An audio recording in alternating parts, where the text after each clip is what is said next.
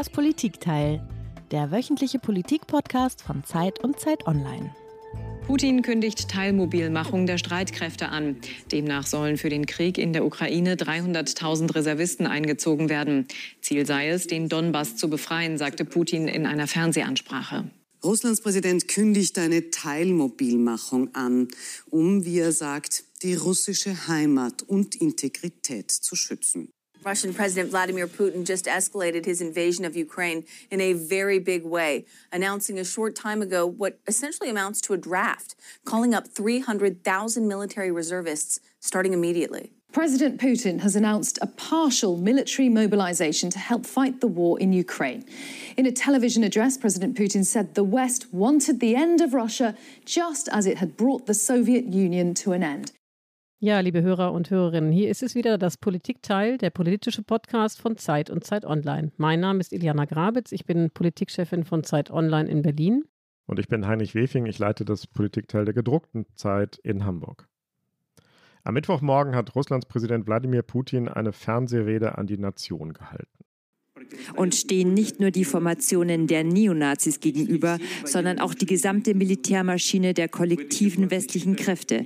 In der Situation ist diese Entscheidung unumgänglich. Sie ist vollkommen angemessen angesichts der Bedrohungen, mit denen wir konfrontiert sind.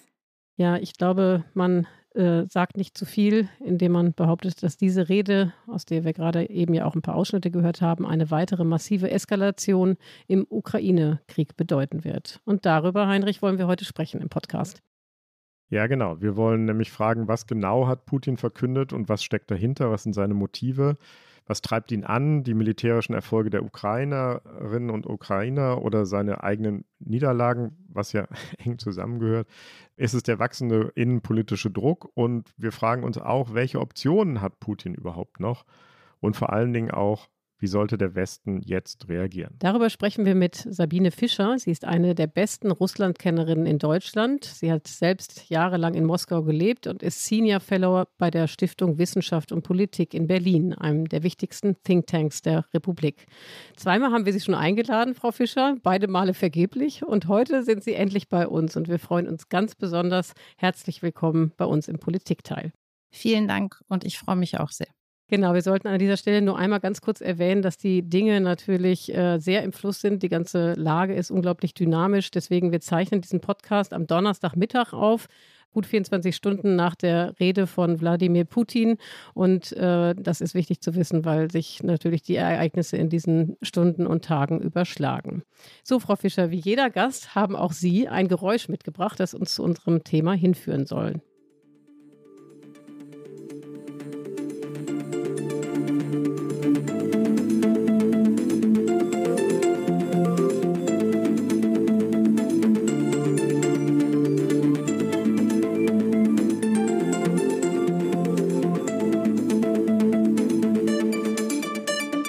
эфире вечерние новости телеканала «Дождь». Здесь и сейчас. So, da kann man ja schon ins Wippen, Frau Fischer. Lösen Sie es auf. Was ist das für ein Geräusch? Was haben Sie mitgebracht? Das ist das Jingle der abendlichen Nachrichtensendung des ähm, TV-Senders TV Rain. War der wichtigste unabhängige TV-Sender in Russland ähm, über viele Jahre ab Mitte der 2010er Jahre hatte, hatte die Lizenz entzogen bekommen und dann nur noch im Internet gearbeitet, war aber trotzdem ähm, sehr wichtig und hat eine sehr große Ausstrahlung gehabt und ist wie viele, viele andere unabhängige Medien dann in den Wochen nach ähm, Beginn der erneuten Invasion in die Ukraine verboten worden. Und mittlerweile leben eigentlich die meisten Mitarbeitenden von TV Rain in unterschiedlichen Ländern außerhalb Russlands und sind im Juli, jetzt vergangenen Juli, ähm, auf YouTube wieder auf Sendung gegangen mit dieser Nachrichtensendung. Ja, und darüber bin ich einerseits ähm, sehr froh und andererseits sehr traurig, weil das natürlich sehr erschwerte Bedingungen sind, unter denen die Leute von TV Rain jetzt arbeiten. Und deswegen habe ich mir dieses Jingle gewünscht. Ja, Frau Fischer, Sie haben ja selber mehrere Jahre in Russland gelebt. Ich kann mir vorstellen, dass Sie vielleicht auch Kontakt zu eben diesen Journalisten haben oder den einen oder anderen vielleicht auch kennen. Aber auch sonst, ähm, wie die Lage hat, ist ja äh, eskaliert nach der, mit der Rede von Putin am äh, vergangenen Mittwoch. Ähm, haben Sie Kontakt zu Freunden vor Ort und wie ist die Stimmung? Welche Wirkung hatte die Rede von Putin auf die Leute, die Sie dort noch kennen? Also das war schon ein Donnerschlag, aber es war natürlich ein Donnerschlag in einer Reihe von Donnerschlägen. Das hat sich also schon so ein bisschen angekündigt, denn ähm, die Rede von Putin ähm, war ja letztendlich eine der Reaktionen auf die militärischen Erfolge der ukrainischen Gegenoffensive in den letzten Wochen. Ne? Und die Rede, also diese Rede mit der gesamten Rhetorik muss man in einem ganz engen Zusammenhang sehen, auch mit der Ankündigung dieser Scheinreferenten in den besetzten Gebieten. Also es steht die Annexion bevor, das ist einfach der Tatsache kann man, da kann man jetzt einfach nicht mehr dran vorbeisehen. Und auch mit ähm, neuen Gesetzen, die verabschiedet worden sind, die ähm, hohe Strafen androhen für den Fall, dass zum Beispiel Menschen sich der Mobilisierung entziehen oder das versuchen, desertieren und so weiter. Ja, also das alles zusammengenommen ist wirklich ein Schock und das spürt man auch. Also erstmals seit den ersten Tagen nach Beginn der Invasion am 24. Februar gab es jetzt gestern und heute Nacht wieder Proteste im ganzen Land. Ähm, das sind natürlich kleine Proteste, aber ich finde, hier muss man immer in Anschlag bringen und im, im, Hinterkopf behalten, dass Russland sich eben innerhalb von wenigen Tagen nach dem 24. Februar wirklich von einer Autokratie zu einer Diktatur entwickelt hat und dass unter diesen Bedingungen Protest für jeden Einzelnen und jede Einzelne, die auf die Straße geht oder ein leeres Blatt hochhält oder in den sozialen Medien ich bin gegen den Krieg postet etc. wirklich gefährlich ist. Ja, und insofern ist das schon signifikant. Und es hat, ähm, ich habe jetzt gerade nicht mehr geschafft, die ganz aktuelle Zahl mir, nach, äh, mir anzuschauen, aber heute Morgen ähm, äh, war die Zahl der Festgenommenen bislang, also seit ähm, gestern früh lag, glaube ich, bei 1300 Menschen in ganz Russland. Und das ist schon signifikant. Also daran sieht man, dass es wirklich ähm, eine Schockwelle gibt. Und das merke ich natürlich auch bei den Menschen, mit denen ich direkt in Kontakt bin. Also sowohl bei denen, die jetzt noch in Russland sind, als auch bei denen, die emigriert sind seit dem 24. Februar. Frau Fischer, Sie haben ganz kurz jetzt schon einmal die Reaktionen auf die Rede besprochen, über die wir gleich ausführlich sprechen werden. Was genau hat er angekündigt? Was ist zu befürchten? Wie soll der Westen reagieren? Alles das wollen wir besprechen. Aber jetzt nochmal auf ihn geschaut, wie hat er auf sie gewirkt, also wie hat Putin auf sie gewirkt? Wirkte er anders als bei den ersten Reden im Februar zum Beispiel? Ehrlich gesagt versuche ich persönlich mich immer so ein bisschen bei Putin-Exegese zurückzuhalten. Ja, also wie hat er mhm. ausgesehen? Mhm. Was hat er für einen Gesichtsausdruck gehabt? Wirkte er irgendwie? Also viele Menschen interpretieren ja auch gerne seinen Gesundheitszustand. Das sind so Themen, die finde ich wenig politikwissenschaftlich und versuche sie deshalb eher zu vermeiden. Okay, dann vermeiden wir die. Dann nee, nee, ich kann, ich kann gerne zwei Sätze sagen. Also was ich wahrgenommen habe, was ich auffällig fand, war, dass ursprünglich die Rede ja schon für Dienstagabend angekündigt war und dann verschoben wurde auf den Mittwoch früh. Und sie war im Vergleich zu der Rede vom 21. Februar zum Beispiel, die ja endlos lief, das war über eine Stunde, in der er wirklich nochmal wie im Vorjahr auch in diesen Artikeln, die er veröffentlicht hat. Also die Zeit hat ja auch einen Artikel von ihm veröffentlicht im vorigen Jahr. Der war kurz, aber es gab ja andere Artikel von ihm, die unglaublich lang waren und in denen er sozusagen sein verqueres historisches Narrativ in aller Ausführlichkeit ausgewalzt hat war diese Rede gestern eben kurz. Die hat ja nicht länger als 15 Minuten gedauert. Ja? Und das fand ich schon ähm, bemerkenswert weil er ja eigentlich sehr gerne sehr lange seine Sicht der Dinge erklärt. Aber ich kann Ihnen jetzt auch nicht genau sagen, was da hineinzureden ist. Nee, das wollen wir auch gar nicht von Ihnen. Wir würden jetzt gerne einfach mit Ihnen einmal durchsprechen, was er in diesen 15 Minuten konzise gesagt hat. Im Zentrum stand ja die Ankündigung der Teilmobilisierung, der Teilmobilmachung von 300.000 Mann, die zusätzlich in die Armee einberufen werden sollen, war die Rede. Das hat dann sein Verteidigungsminister hinterher nochmal konkretisiert. Was hat das genau zu bedeuten? Wer wird mobilisiert? Wen trifft es? Nur die einfachen Leute in der Provinz oder auch den Banker in Moskau?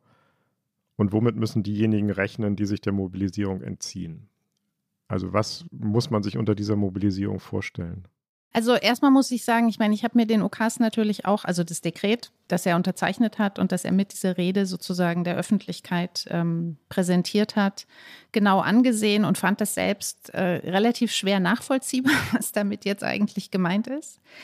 Und habe dann bei Leuten, die sich in diesem Bereich mit russischer Militärpolitik, mit den russischen Streitkräften viel besser auskennen als ich. Ja, das ist jetzt nicht im Kern meiner Expertise, auch nachgelesen, was sagen die dazu.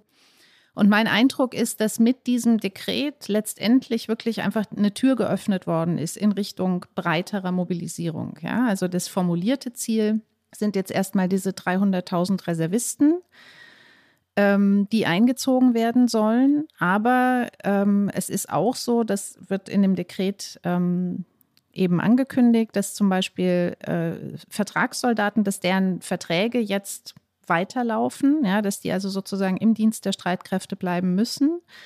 Und letztendlich, also so wie ich diesen Text verstehe, ist auf der Basis, ist auf der Basis diesen Text, dieses Textes durchaus möglich, auch über die 300.000, die jetzt angekündigt sind, hinauszugehen. Ja. Und die Botschaft von Shoigu in der letzten, also gestern nach der Putin-Rede war aus meiner das Sicht. Ist der Verteidigungsminister? Entschuldigung, ja. Also Sergei Shoigu, der, der russische Verteidigungsminister, war vor allen Dingen eine Beruhigungsbotschaft, wenn Sie so wollen. Denn er hat ja ganz stark erstmal betont, wer jetzt nicht betroffen ist. Also keine mhm. Studierenden, keine Wehrdienstleistenden und so weiter. Und ich, aus meiner Sicht war das in erster Linie ein Versuch, sozusagen die Welle, von der das Regime mit Sicherheit auch erwartet hat, dass sie kommt, nach dieser Ankündigung wieder runterzudrücken. Ja, und ähm, die Reaktionen, die wir gesehen haben jetzt seitdem, zeigen natürlich, dass das in der Form auch nicht mehr gelingen kann. Ja, Sie sagen einerseits Beruhigung, andererseits ist es ja auch zutiefst beunruhigend, ne, wenn man davon ausgeht, dass bisher eben Leute in der Ukraine kämpfen, die eben eher aus entlegenen Regionen kommen. Und jetzt mit dieser Botschaft von Putin kommt es ja eigentlich in der Mitte der Gesellschaft an.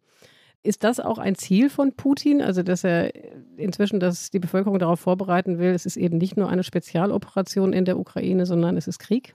Ich würde sagen, es ist eher umgekehrt. Also, mein Eindruck ist, dass sie, sie brauchen unbedingt mehr an Ressourcen, auch an menschlichen Ressourcen, aber sie versuchen weiterhin das Narrativ, das bisher bestanden hat, weiter aufrechtzuerhalten, um eben tatsächlich ähm, weiter zumindest den wesentlichen, den politisch wichtigen Teilen der Bevölkerung den Eindruck zu vermitteln, dass die Situation unter Kontrolle ist und dass es sich auch weiterhin nur um diese sogenannte Spezialoperation handelt. Ne? Und deswegen eben auch die Botschaft von äh, Sergei Shoigu mhm. im Anschluss an, an Putin. Unser wunderbarer Kollege Michael Thumann in Moskau hat uns in diesem Zusammenhang immer wieder gesagt, das sei sowas wie Putins Dogma gewesen. Er hat von einem Gesellschaftsvertrag gesprochen den Putin mit, seinen, mit seiner Bevölkerung, den Männern und Frauen und Kindern in Russland abgeschlossen hat. Ich führe da draußen zwar Krieg, aber ihr habt damit nichts zu tun. Außen wird es heftig, aber im Innern bleibt Ruhe und Normalität. Das war immer sein Ansatz. Aber wenn ich Sie richtig verstehe, versucht er daran festzuhalten, aber das wird vielleicht nicht mehr lange gut gehen. Dieser Gesellschaftsvertrag ist gerade gefährdet, oder? Der ist gefährdet, definitiv. Und das, also das merkt man eben nicht erst seit der Rede gestern und den Reaktionen darauf, sondern, also wie, ich habe am Anfang schon gesagt, aus meiner Sicht ist das alles jetzt wirklich ausgelöst durch die militärischen Erfolge der Ukraine in den letzten zwei Wochen, auch durch die Tatsache, dass es der Ukraine ja gelungen ist, die russische Seite regelrecht auszutricksen, ja, indem man über Wochen und Wochen die Gegenoffensive im Süden angekündigt hat und dann vor allen Dingen eben die besetzten Gebiete, auf die besetzten Gebiete in, im, in Luhansk sich fokussiert hat bei der Gegenoffensive. Und es war immer klar, das habe ich auch letztendlich, also ich war im Juni zum Beispiel, habe ich es nochmal nach Moskau geschafft und habe eben mit einer ganzen Reihe von Leuten auch gesprochen und habe da auch immer wieder von mir aus gefragt bei meinen Außenpolitikkollegen, was würde passieren, wenn der Ukraine bei einer Gegenoffensive wirklich Geländegewinne gelingen würden. Ja, also wenn die Ukraine es zum Beispiel schaffen würde, im Süden Durchbrüche zu erzielen und diese Landbrücke, die man hergestellt hat zwischen der Krim und den besetzten Gebieten im Donbass äh, zu durchbrechen. Und die Reaktion war meistens erstmal Schweigen und weil man erstaunt war, dass überhaupt der Gedanke aufkommen könnte, dass sowas gelingen könnte. Also auch hier ist es so eine chronische Unterschätzung einfach nach wie vor der, der ukrainischen Seite, die sich da gezeigt hat. Und dann haben alle eigentlich unisono gesagt, ja, wenn das der Fall wäre, dann würde das tatsächlich das, also die politische Führung Putin innenpolitisch auch sehr stark unter Druck setzen. Und das ist exakt das, was wir jetzt sehen. Ja. Und, das, wenn ich den einen Satz noch sagen darf, das zeigt sich ja nicht nur in ähm, den Protesten jetzt, sondern also der Facebook-Post von Ala Pugatschowa in der letzten Woche zum Beispiel, das ist wirklich signifikant. Ja, Sie müssen einmal sagen, wer das ist. Entschuldigung, ja. Also Ala Pugatschowa ist eine, bei uns würde man sagen, Schlagersängerin, eine russische. Die ist Anfang 70 und war schon zu Sowjetzeiten wirklich eine absolute Legende. Also die hat wirklich, die war eine wirklich eine unglaubliche Größe im sowjetischen Entertainment und hat es und ist auch heute noch äh, wirklich im ganzen Land bekannt und beliebt und ist verheiratet mit ähm, Maxim Galkin. Das ist ein Komödiant und Satiriker. Und Maxim Galkin ist in der letzten Woche am Freitagabend, das äh, Justizministerium macht das ja gerne freitagsabends, das ist die Liste der, der sogenannten ausländischen Agenten erweitert und dann veröffentlicht, wer jetzt Neues auf diese Liste genommen worden ist. Und Maxim Galkin ist eben am Freitagabend als ausländischer Agent vom Justizministerium ausgerufen und diffamiert worden. Und daraufhin hat ähm, Alla Pugatschowa sich am Samstag auf Facebook mit ihrem Mann solidarisiert, hat das Justizministerium aufgefordert, sie auch auf diese Liste zu nehmen und hat das eben verbunden mit einer ganz klaren und offenen Kritik am Krieg. Ja, und das sind Dinge, die schlagen einfach Wellen in der russischen Gesellschaft. Also wir haben jetzt viel darüber gesprochen, dass, obwohl äh, eigentlich Putin auch ein Stück weit beruhigen wollte, dass es doch zu sehr viel innenpolitischer Unruhe geführt hat. Wie sieht es denn militärisch aus? Diese Teilmobilisierung, die er angekündigt hat, hat die denn das Zeug dazu, ihm auch militärisch zu helfen und sozusagen wieder Geländegewinne für die russische Armee zu zeitigen? Also ist ja auch die Frage, was sind das für Menschen, die da eingezogen werden? Sind die überhaupt auf dem militärischen neuesten Stand? Woher kommen die? Wie funktioniert das logistisch? Ist das ein militärisch überzeugender Move? Also so wie ich das ähm, wahrnehme und verstehe jetzt auch nochmal, äh, nachdem ich mich bei Militärexperten umgetan und, und schlauer gemacht habe, ist es wirklich sehr fraglich. Ja, und es wird auch sehr davon abhängen, wie die Ukraine jetzt weiter Krieg führt. Und es wird natürlich auch sehr stark weiter von der westlichen Unterstützung für die Ukraine abhängen, ob Russland mit diesem Schritt erfolgreich sein kann. Ja? Denn ja, das sind große logistische Herausforderungen. Diese Leute, das sind Reservisten, aber die sind natürlich nicht ähm, jetzt die ganze Zeit äh, ja, in der Truppe und ähm, in Übung gewesen. Das heißt, die müssen trotzdem nochmal trainiert werden, die müssen dann integriert werden, die müssen natürlich auch versorgt werden. Also das sind ähm, wirklich große Herausforderungen und das geht nicht von heute auf morgen. Ja, also es, ist, es steht sehr in Frage, ob damit jetzt wirklich die militärische Situation in der Ukraine kurzfristig verändert werden kann. Und dann kommt es eben auch sehr stark darauf an, wie die Ukraine antwortet und wie insgesamt die, das militärische Gleichgewicht ähm, zwischen den Kriegsparteien sich weiterentwickelt. Ja? Und damit eben, wie gesagt, also man kann das nie denken, ohne dass man die Rolle des Westens mitdenkt, weil eben viel mhm. davon auch abhängt. Darüber würden wir gerne mit Ihnen später noch äh, sprechen im Verlauf äh, des Podcasts. Jetzt noch einmal, Sie haben es schon erwähnt, diese Rede, die Ankündigung der Teilmobilmachung oder der Mobilmachung steht im engen Zusammenhang mit der Ankündigung, dass in den besetzten Gebieten in der Ukraine, in den russisch besetzten Gebieten in der Ukraine, sogenannte Referenten stattfinden sollen, also so Pseudo-Volksbefragungen.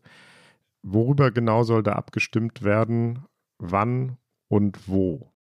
Also wo? Äh, es soll abgestimmt werden in allen vier besetzten Gebieten, also Luhansk, Donetsk, ähm, Saporizhia und Cherson. Luhansk und Donetsk sind die Territorien, in denen 2014 äh, dieser Krieg begonnen hat, mhm. ähm, von Russland ausgelöst. Ähm, von den beiden ukrainischen Oblasten, also Gebieten Luhansk und äh, Donetsk war bis zum 24. Februar circa ein Drittel besetzt von Akteuren, die eben von Russland unterstützt worden sind. Ähm, die südlichen Gebiete Saporizhia und Cherson sind neu dazu erobert worden, sozusagen, in den ersten Wochen des Krieges. Also da war der russische Vormarsch sehr plötzlich und ist es der russischen Armee eben einfach aufgrund der damals noch sehr starken Unterlegenheit und auch der, der Tatsache, dass die Ukraine so sehr überrannt worden ist von diesem Angriff, äh, ist es der russischen Armee eben gelungen, da sehr, sehr schnell voranzugehen und eben diese, diese Gebiete fast vollständig zu besetzen. Und in diesen, also praktisch in diesem Bogen im Osten und Süden sollen nun diese, diese Scheinreferenten stattfinden. Abgestimmt werden soll über den Anschluss an Russland. Also in Donetsk und Luhansk sind 2014 schon sogenannte Referenten durchgeführt worden über die Unabhängigkeit in Anführungszeichen von der Ukraine.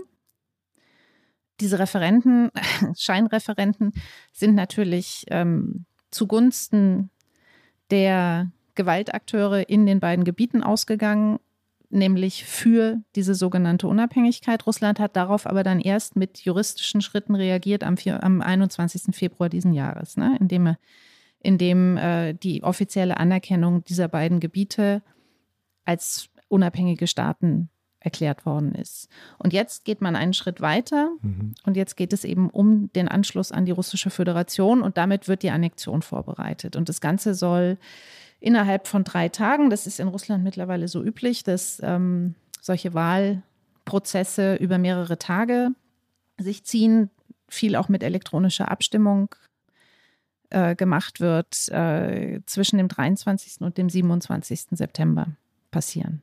Ja, und was das Ergebnis sein wird, darüber brauchen wir eigentlich gar nicht lange zu reden, weil das jetzt schon vollkommen offensichtlich ist. Also Sie haben ja von Fake-Referenten gesprochen, ähm, äh, haben ja im Grunde alles dazu gesagt. In, umso erstaunlicher ist es, dass hier die ganze Logistik betrieben wird, als würde es tatsächlich äh, ein Referendum von Wert sein. Warum legt denn der Wladimir Putin immer, so, immer noch so viel Wert darauf, diesen demokratischen Schein zu wahren? Die ganze Welt weiß ja, dass das Ergebnis, was da rauskommt, äh, im Grunde der, die Realität nicht widerspiegelt. Ja, also das ist, das ist eine sehr gute Frage, die sozusagen von unserer Rationalität ausgehend schwierig zu beantworten ist. Denn tatsächlich ist es ja mittlerweile so, dass eigentlich alles, also auch wenn Sie, ich meine, das, das gibt's ja, das ist ja auch schon länger so, wenn Sie zum Beispiel auf dieses, diese sogenannte Volksbefragung zur Verfassungsreform in Russland 2020 blicken. Ja, das war ja auch eine Farce. Und trotzdem geht man immer wieder diese legalistischen Schritte und versucht sich so den Anschein von demokratischen Prozessen zu geben. Und ich denke, das Ganze ist wirklich darauf ausgerichtet, doch noch sowas wie Legitimation zu produzieren, ja, in der eigenen Bevölkerung, aber eben auch international, denn Sie wissen genauso gut wie ich, dass Russland eben nicht vollständig international isoliert ist, ja, sondern isoliert vom Westen, ja, und von einer ganzen Reihe anderer Staaten, die dem Westen nahestehen, auch. Aber es gibt eben durchaus andere Staaten, die ähm, eine andere Position zu diesem Konflikt beziehen und die man vielleicht auf diese Art und Weise auch noch mehr davon zu überzeugen hofft, ähm, dass Russland da in irgendeiner Weise einen legitimen Weg geht. Also Anfang der kommenden Woche, nach unserer Aufnahme, nach dem Podcast, vielleicht schon am Montag oder Dienstag, werden die mit Spannung erwarteten Ergebnisse äh, dieser äh, Pseudo-Referenten vorliegen. Sie sagen, es ist ganz klar, eine Mehrheit wird sich dafür aussprechen, wahrscheinlich eine riesige Mehrheit für diesen Anschluss an Russland. Dann geht es also um den nächsten Schritt, dass Russland dieser Bitte entspricht und diese Gebiete annektiert. Was würde das konkret bedeuten? Also dieser ganze Prozess bedeutet einfach eine weitere Eskalation des, äh, des russischen Angriffskrieges gegen die Ukraine. Denn jetzt sprechen wir wirklich, ähm, also bis zum 24. Februar war ja die Situation, Russland hatte die Krim annektiert 2014 und über die besetzten Gebiete in Donetsk und Luhansk wurde im Rahmen von internationalen Verhandlungen gesprochen.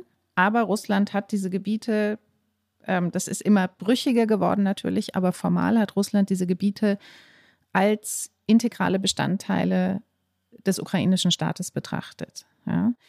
Und das verändert sich jetzt eben drastisch, fundamental. Denn wenn tatsächlich die Entscheidung zur Annexion getroffen und umgesetzt wird, dann bedeutet es, dass Russland 20 Prozent des größten europäischen Flächenstaates annektiert.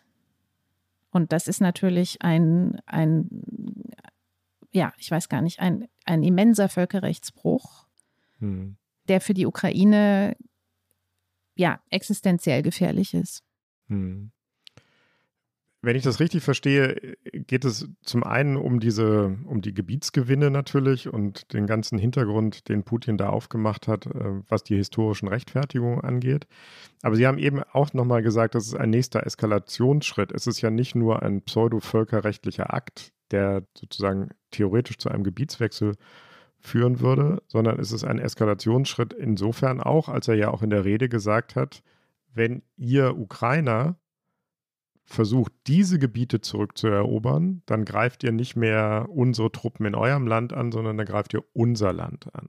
Genau, Entschuldigung, das, das hätte ich eben tatsächlich noch dazu sagen sollen, denn das ist genau der Aspekt, der, der eben die Eskalation bewirkt. Mhm. Ne? Also ab der Annexion, wenn sie stattfindet, wird Russland und zwar völlig, äh, also niemand, auch China, auch andere sogenannte Verbündete Russlands werden diese Annexion anerkennen. Ja, so genauso wie frühere Völkerrechtsbrüche von äh, anderen internationalen Akteuren nicht anerkannt worden sind, russische Völkerrechtsbrüche. Aber dennoch wird Russland argumentieren, dass jeder Angriff auf diese vier Gebiete, mit anderen Worten, jede Fortführung der ukrainischen Gegenoffensive, die begonnen hat im Sommer, ein Angriff unmittelbar auf russisches Territorium sein wird. Und das hat Putin ja sehr stark auch klargemacht in seiner Rede gestern. Ja, er hat ja in seinem, also die Rede, in seiner Rede hat er ein Element dieses russischen Kriegsnarratives ganz stark nach vorne geschoben, nämlich, dass gar nicht die Ukraine Krieg führt gegen Russland oder dass Russland nicht mit der Ukraine Krieg führt,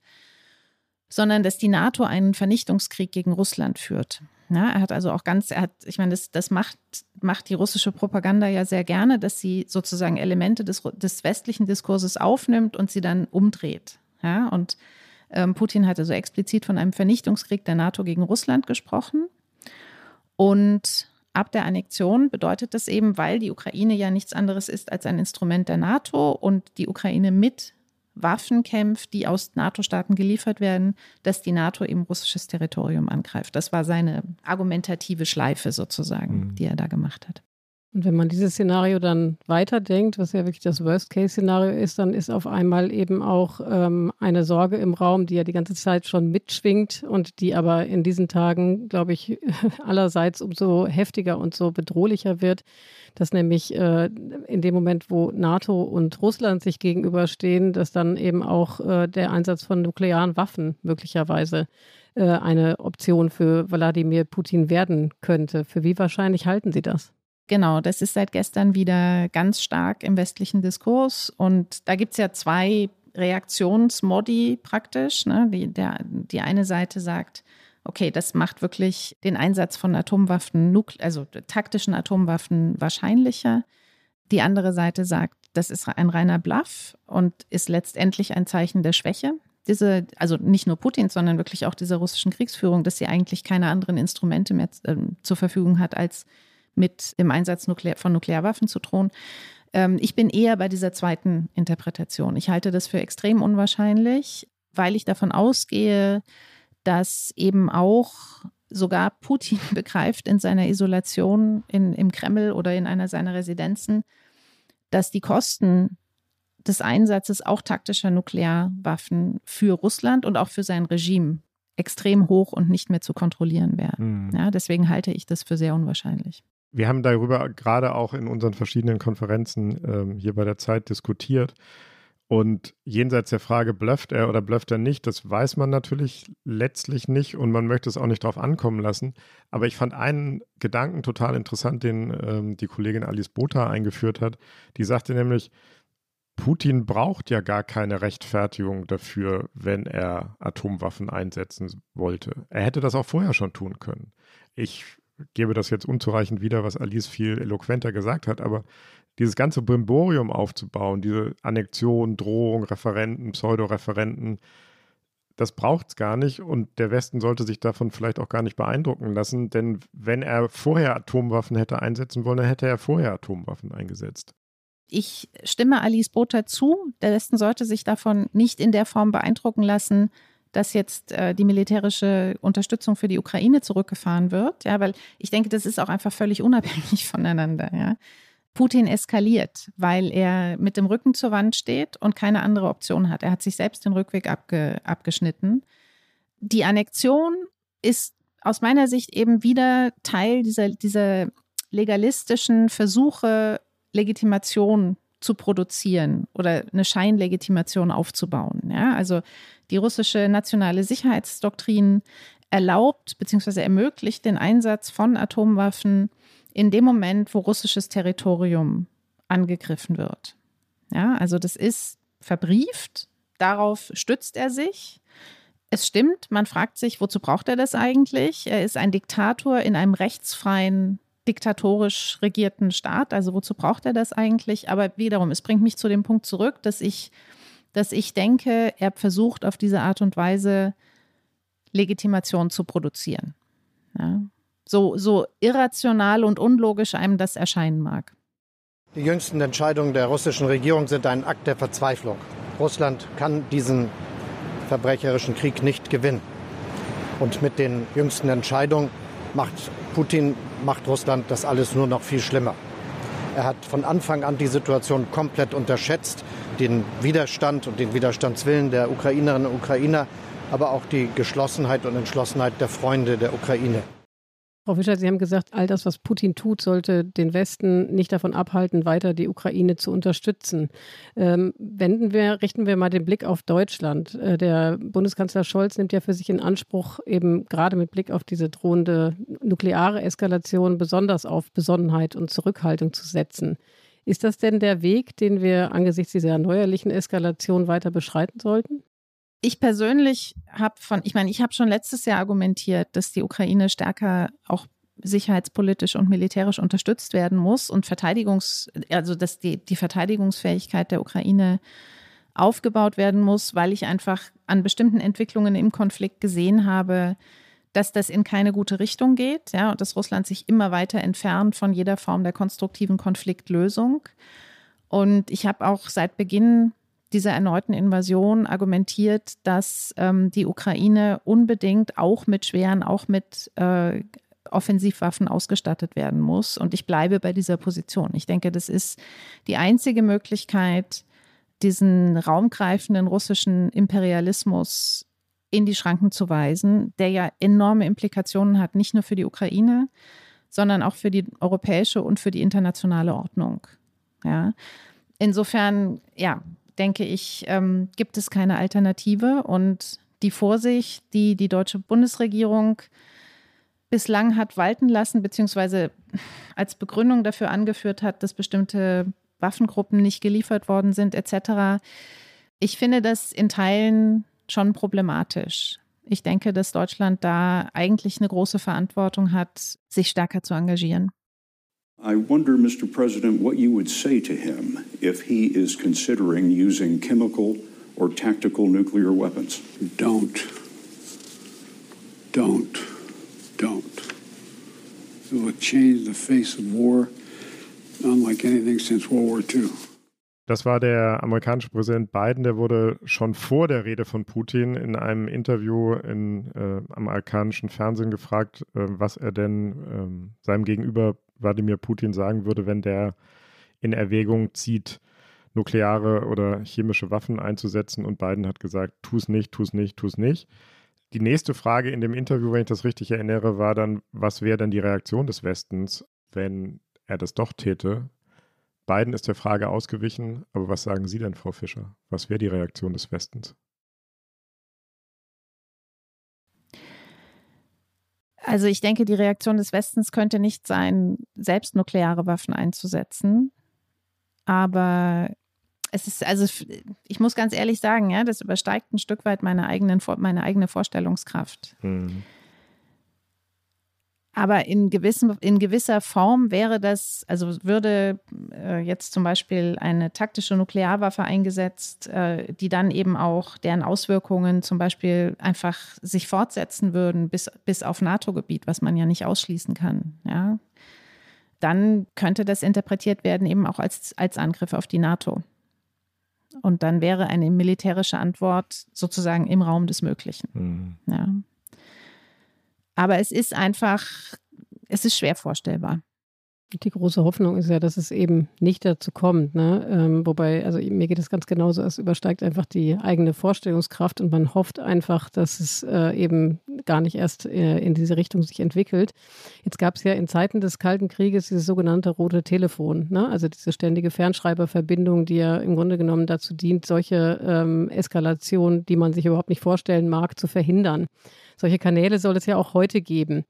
Wissen Sie etwas darüber, wer ist daran beteiligt? Wie hat man sich das vorzustellen? Und für wie verlässlich halten Sie so einen Kanal in einem Moment der absoluten Eskalation, wo ich dann auch immer denke, na gut, also das kann auch sein, dass ein Wladimir Putin sich dermaßen in die Ecke gedrängt fühlt, dass er dann äh, vielleicht einfach so erratisch reagiert und alle Kontrollmechanismen dann einfach auch aufhören. Fakt ist, dass die zumindest die sichtbaren politischen Kontakte zwischen Russland und den USA mit dem 24. Februar erstmal gekappt worden sind. Ja, also es haben seitdem nur ganz, ganz wenig Kontakte stattgefunden. Die Beziehungen waren ja vorher schon in einem sehr schlechten Zustand. Es gab letztes Jahr im Juni noch ein Gipfeltreffen in Genf zwischen Joe Biden und Wladimir Putin. Da sind einige wenige Punkte beschlossen worden bzw. angelegt worden und man wollte weiter daran arbeiten, aber das ist dann eben durch die Entwicklungen im Herbst und Winter ähm, ja völlig in den Hintergrund geraten und am Ende alles zusammengebrochen. Aber ich habe verschiedentlich auch gehört von amerikanischen Gesprächspartnern, also zunächst mal denke ich im Fall einer steigenden Wahrscheinlichkeit zum Beispiel, dass ähm, Russland sich auf den Einsatz von Nuklearwaffen zubewegt. Und bislang gibt es dafür ganz offensichtlich noch keine Anzeichen. Ja. Aber in diesem Falle bin ich sicher, dass die amerikanische Seite Kontakte reaktivieren würde, also mit der russischen Seite in Kontakt treten würde.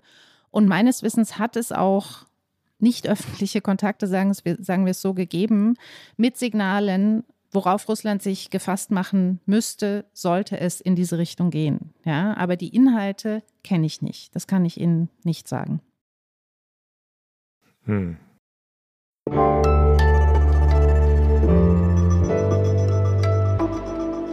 Flop 5. Leute, wollen wir einmal kurz durchatmen?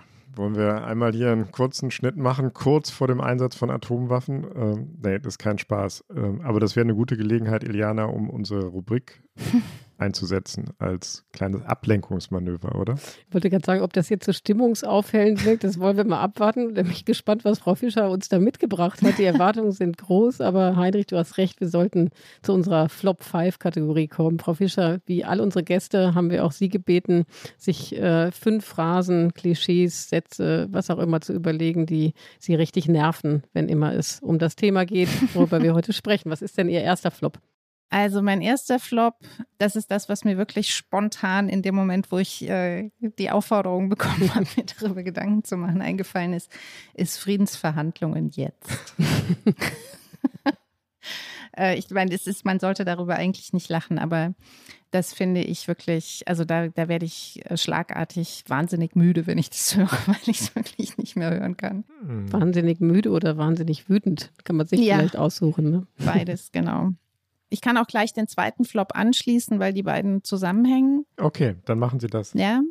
Also der zweite Flop ist ähm, diplomatische oder militärische Lösung. Ja. Und ich erkläre kurz, wie die, was das bedeutet und wie die, wie die beiden zusammenhängen.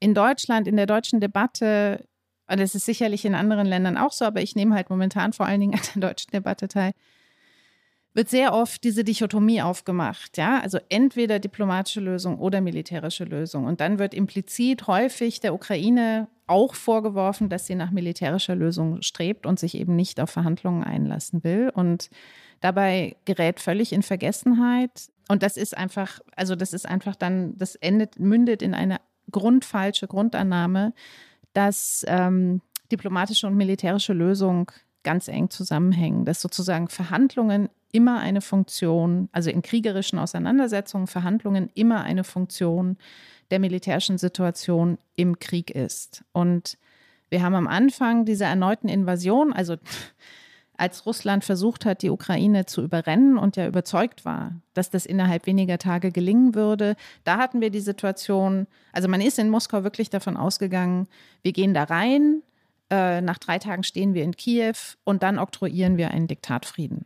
Ja, also man ist davon ausgegangen, aufgrund der eigenen militärischen Übermacht wird sofort eine Situation entstehen, in der die Ukraine überhaupt keine andere Möglichkeit hat, als sich diesem russischen Diktatfrieden zu unterwerfen.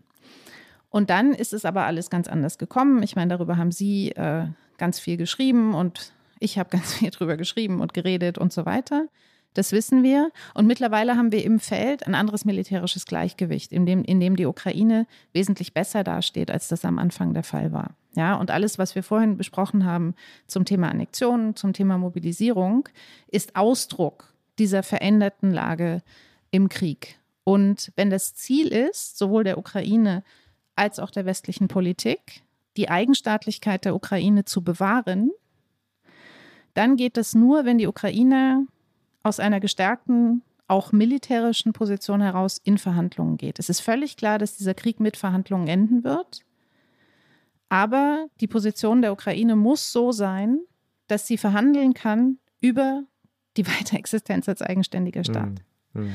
Und damit wird eben auch der Ruf nach Friedensverhandlungen jetzt hinfällig. Mhm. Ja. So, das sind meine ersten beiden Flops. Ich hoffe, ich habe es nachvollziehbar erklärt. Absolut. Haben Sie noch einen? Flop 3. Ja, das ist so ein kleiner, also seit Beginn des Krieges am 24. Februar. Da kriege ich auch immer so ein bisschen die Krise, weil der Krieg ähm, tatsächlich mit der Annexion der Krim begonnen hat. Und das war 2014 im März. Mhm. Und der Krieg im Donbass hat eben im April 2014 begonnen. Mit anderen Worten, die Ukraine ist seit acht Jahren im Krieg. Okay, gut, das nochmal zu erinnern. Ja. ja. Der vierte. Ihr vierter Flop, genau. Also Flop 4 ist, äh, die russische Bevölkerung unterstützt, denkt, sagt. Mhm. Weil das ist, und das ist, also ich meine, das, das können wir jetzt nicht mehr ausführlich besprechen, aber das ist wirklich ein unglaublich komplexes und schwieriges Thema, auch ethisch, auch philosophisch, denke ich, auch historisch, ja, gerade wenn man es in, in Deutschland diskutiert, vor dem Hintergrund des Nationalsozialismus und der nationalsozialistischen Verbrechen während des Zweiten Weltkriegs. Ich als Mensch, die sich seit 30 Jahren mit Russland beschäftigt, immer wieder da gelebt hat, eben zuletzt äh, 2019 bis 2021, wo ich in einem Projekt gearbeitet habe, in dem es um gesellschaftlichen Austausch zwischen Russland und der EU äh, ging, also ganz viel mit zivilgesellschaftlichen Akteuren gearbeitet habe in unterschiedlichsten Bereichen und da eben auch sehr tiefe Einblicke gewonnen habe. Mir fällt es unglaublich schwer und ich versuche immer so ein bisschen dagegen anzuarbeiten, dass diese Pauschalisierung Raum greift. Ja? Denn wir haben auf der einen Seite die Umfragen. Ich würde auch niemals sagen, dass die vollkommen an der Realität vorbeigehen. Also ich denke, es gibt tatsächlich immer noch eine Mehrheit, die im breitesten Sinne, sagen wir es so, Putin unterstützt. Wenn man dann andere Fragen formulieren würde, dann wäre diese, dann würden, würden die Ergebnisse wahrscheinlich auch gleich anders ausfallen. Also zum Beispiel wollen sie Krieg oder würden sie ihren Sohn in den Krieg schicken oder was auch immer. Ja, aber die Unterstützung für Putin ist nach wie vor da. Aber in dem Moment, wo man so ein bisschen in die Tiefe geht, zeigt sich halt sofort ein sehr viel nuancierteres Bild hm. von Haltungen, Präferenzen und das, was wir jetzt seit gestern gesehen haben an Protesten, selbst in dieser diktatorischen Situation in Russland, das ist eben Ausdruck dieser Nuancen. Ja, und deswegen versuche ich da immer so ein bisschen gegen anzuschwimmen und eben auch klarzumachen, dass Umfragen ja schon wichtig sind, aber dass man Umfragen, die in einem diktatorischen Umfeld entstanden sind, einfach wirklich mit extremer Vorsicht genießen muss. Das war Flop 4. Total einleuchtend. Letzter, fünfter, schneller Flop. Flop 5 ist, der ist schon ein bisschen veraltet, aber ich habe ihn trotzdem nochmal mit aufgenommen. Ähm, die, die Ukraine ist ja so ein korruptes Land. Mm, mm. Und das ist ein Satz, äh, den ich vor dem 24. Februar wohl gemerkt, von sehr vielen Gesprächspartnern in Deutschland, in der Politik, vor allen Dingen in der Politik, sagen wir es so, gehört habe, praktisch zu Beginn und vorgreifend von Gesprächen über Osteuropa, über Russland vor allen Dingen. Ja? Hm. Also die Ukraine ist ja so ein korruptes Land. Und deswegen naja, schauen wir mal, wie das mit der Ukraine weitergeht. Und eigentlich ist es aber doch wichtiger, sich auf Russland zu konzentrieren. Das ist mein Flop 5. Und ich denke, aus dieser Haltung sind viele Probleme entstanden, mit denen wir eben jetzt auch zu tun haben. Super. Wir wollten ja jetzt im letzten Teil noch äh, uns mit Ihnen darüber unterhalten, was der Westen jetzt tun kann. Ich glaube, davon ist jetzt schon, haben wir schon einiges besprochen. Ähm, ich würde trotzdem gerne noch eine Anschlussfrage stellen. Heinrich, du hast bestimmt auch noch fünf, aber ich frage jetzt trotzdem und zwar an Ihren vierten Flop. Sie ähm, sagen ja zu Recht äh, warnend vor Pauschalisierung, ne? Also ähm, und weisen darauf hin, dass natürlich, äh, dass dieses Russland sehr viel heterogener ist, als es eben in diesen Umfragen äh, sich widerspiegelt, die so gerne zitiert werden. Und wir sehen es ja eben auch jetzt, ne? Weil es Opposition gibt und gab nach der Putin-Rede, Leute sich trauen, auf die Straße zu gehen, ist natürlich äh, rein quantitativ wenig äh, für die äh, große Bevölkerung, aber wir wissen ja auch, unter welchen Bedingungen die Leute auf die Straße gehen und was sie fürchten müssen. Wenn es jetzt darum geht, was der Westen tun kann, dann würde man sich ja eigentlich wünschen, dass, dass äh, alles getan wird, um diese Opposition zu unterstützen. Was haben wir denn da für Möglichkeiten? Ja, also das ist unglaublich schwierig geworden. Das ist ja genau der Bereich, in dem ich selbst auch von äh, in den letzten Jahren gearbeitet habe, also während dieser Auszeit, die ich mir von der SWP genommen habe. Und die Spielräume sind schon vor Ausbruch des Krieges immer weiter geschrumpft. Also Spielräume für Aktivitäten, also Zusammenarbeit mit russischer Zivilgesellschaft, Zusammenarbeit mit russischer Opposition etc. Das ist in den letzten Jahren schon immer schwieriger geworden. Und ja, mit Errichtung dieser diktatorischen Verhältnisse sind die Spielräume in Russland selbst auf, praktisch auf ein Minimum geschrumpft. Ähm, die politischen Stiftungen sind alle rausgeflogen, also die deutschen politischen Stiftungen, ähm, wirklich von, von Böll bis äh, Hans-Seidel-Stiftung. NGOs können nicht mehr operieren. Es sind europäische Diplomaten ausgewiesen worden, ja, im Zusammenhang mit diesen gegenseitigen Ausweisungen. Das betrifft auch die, die Delegation der Europäischen Union, wo 18 äh, europäische DiplomatInnen ausgewiesen worden sind und unter anderem eben auch gerade die, die bislang in Russland vor Ort die Menschenrechtsprogramme betreut haben und so weiter und so fort. Also die, die Spielräume sind sehr, sehr stark zusammengeschrumpft. Es gibt noch eine Reihe von Aktivitäten, über die öffentlich zu reden sich nicht empfiehlt. Und ansonsten, glaube ich, ist es für uns ganz, ganz, ganz essentiell, jetzt wirklich schnell und unbürokratisch und äh, effizient der neuen russischen Emigration zu helfen. Also zum Beispiel gerade den Leuten von TV Durst, äh, TV Rain, ja, wir haben den Jingle am Anfang gehört, anderen JournalistInnen, wenn sie sich anschauen, wie diese russischen Exilmedien von Medusa über Novaya Gazeta bis zu Durst und vielen anderen jetzt arbeiten, dann geht es denen vor allen Dingen darum, möglichst viel nicht von der Propaganda verzerrte Information nach Russland zurückzubringen. Was an sich schon schwer genug ist, aber sie arbeiten mit einer unglaublichen Energie daran. Ähm, es gibt massenhaft jetzt Menschenrechtler, Menschenrechtlerinnen im Exil, ähm, NGOs, die sich hier neu konstituieren und so weiter und so fort und die teilweise auch noch arbeiten mit Leuten, die sich nach wie vor in Russland befinden.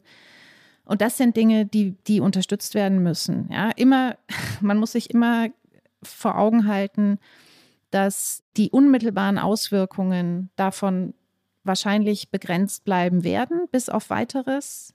Aber trotzdem ist das etwas, äh, glaube ich, wo sehr viel Energie reinfließen sollte. Hm. Wenn wir dürfen, noch eine letzte Frage. Ja? Gerne. wir haben jetzt darüber gesprochen, oder Sie haben gerade darüber gesprochen, wie man die Reste ähm, der russischen Zivilgesellschaft unterstützt, das ist sicherlich eine langfristige Perspektive, mittel- oder langfristige Perspektive. Was sollte der Westen aber tun, jetzt unmittelbar in Reaktion auf diese geplanten Fake-Referenten und die Annexion? Also ich habe es, glaube ich, schon mehrmals gesagt, es geht, es, das Einzige, was bleibt, oder ja, ist die Ukraine zu unterstützen. Also die Referenten nicht anerkennen, die Annexion nicht anerkennen? Natürlich nicht anerkennen, das, das steht sowieso außer Frage. Mhm. Ja, ich meine, äh, das, das ist ja letztendlich eine Fortsetzung einer Politik, die wir von Russland schon sehr lange kennen. Ja, Im Hinblick auf Kriege und ungelöste Konflikte in der russischen Nachbarschaft. Das hat sich alles in den letzten 15 bis 20 Jahren zu einer ganz zielgerichteten Politik verdichtet, ob es jetzt um Transnistrien geht, also äh, die Republik Moldau, Georgien oder jetzt eben in diesem fürchterlichen Vernichtungskrieg die Ukraine, die, die die russische Seite dazu nutzt, um diese Staaten unter Druck zu setzen. Und nichts von dem, was da passiert ist, kann anerkannt werden. Also die Eigenstaatlichkeit Abchasiens, Südossetiens oder Transnistriens genauso wenig natürlich wie die Annexion der Krim oder die Annexion dieser vier Gebiete, wenn sie nächste Woche stattfinden. Also ich glaube, was nötig ist, ist einfach weiter wirklich konsequente und noch viel entschlossenere Unterstützung der Ukraine, militärisch, politisch, wirtschaftlich. Die Beitrittsperspektive, also die, der EU-Kandidatenstatus für die Ukraine ist ein sehr wichtiges Element.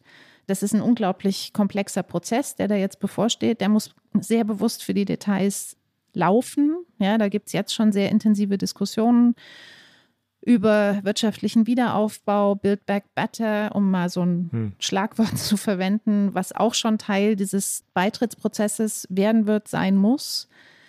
Und ich denke, jetzt unmittelbar ist es sehr wichtig. Also wir haben in den letzten Tagen gesehen, wie letzte Woche, wie zum Beispiel China oder auch vor allen Dingen die Türkei sich immer skeptischer gezeigt haben was diesen russischen Vernichtungskrieg anbelangt, vor allen Dingen, was diese völkerrechtswidrigen Schritte anbelangt, die jetzt angegangen werden. Und ich glaube, also ich hoffe, ich habe das, ich meine, ich bin nicht in New York bei der, bei der VN-Generalversammlung, aber ich hoffe, dass das gemacht worden ist, auch in den letzten Tagen, dass genau mit diesen Akteuren jetzt intensivst ins Gespräch gegangen wird, um zumindest in dieser Frage, auch wenn man in anderen Fragen immer unterschiedlicher Meinung sein wird, aber zumindest in dieser Frage auf ein Level zu kommen und möglichst auf Russland einzuwirken. Es ist wahrscheinlich illusorisch davon auszugehen, dass die Annexion nicht stattfinden wird, aber bei mir ist noch so ein Fünkchen Hoffnung, dass vielleicht zum Beispiel China, ähm, ich meine, Xi hat wirklich Zugang zu Putin, ja. Erdogan hat, hat Zugang zu Putin, dass vielleicht diese Akteure auf Moskau einwirken und sich da noch was bewegt. Aber es ist eine sehr kleine Hoffnung. Mit diesem Fünkchen Hoffnung wollen bzw. müssen wir leider, weil die Zeit drängt, Sie einen Anschlusstermin haben, Frau äh, Fischer, müssen wir diese wirklich interessante Faststunde unseres Politikteils für heute beenden. Ich habe an verschiedenen Stellen gedacht, oh, hier würde man gerne noch mal weiter nachhaken, aber vielleicht besuchen Sie uns ja irgendwann noch mal hier im Podcast und wir können an dieses interessante Gespräch anschließen. Sehr gerne. Wir bedanken uns ganz herzlich bei Ihnen und äh, auch bei Ihnen, liebe Hörerinnen und Hörer, dass Sie dabei waren. Wenn Sie Kritik haben, Anmerkungen, wenn Sie uns Ideen mit auf den Weg geben wollen, wollen, worüber wir hier diskutieren sollen, wenn Sie Ideen haben für Gäste, die Sie schon immer lauschen wollten, dann schreiben Sie uns bitte an unsere E-Mail daspolitikteil.zeit.de. Und in der nächsten Woche, Heinrich, bist du schon wieder hier am äh, Mikrofon, glaube ich, mit der Tina zusammen. Das stimmt. Ich, ich war, ich war ja so lange nicht da, jetzt darf ich gleich zweimal hintereinander. Genau. Danken wollen wir auch all denen, die uns geholfen haben, diesen Podcast wieder aufzunehmen. Äh, in dieser Woche hat uns Christina Plett geholfen, die Töne und die Recherchen zu unterstützen.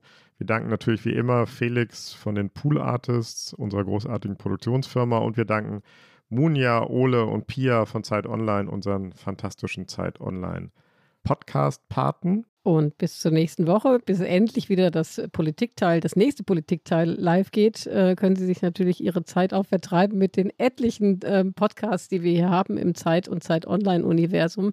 Und nur einer sei genannt, der tägliche Nachrichtenpodcast, was jetzt der zweimal täglich on air geht. Gut, Heinrich. Und ansonsten bleibt uns eigentlich nichts übrig, als uns zu verabschieden. Und ich freue mich schon drauf, wenn wir beide das nächste Mal hier hinter dem Mikrofon sitzen. Aber ich glaube, es dauert noch ein bisschen. Das hat großen Spaß gemacht, Eliana. Ja, du, von mir aus immer gerne. Also, danke dir, danke euch, danke Ihnen allen. Tschüss. Tschüss.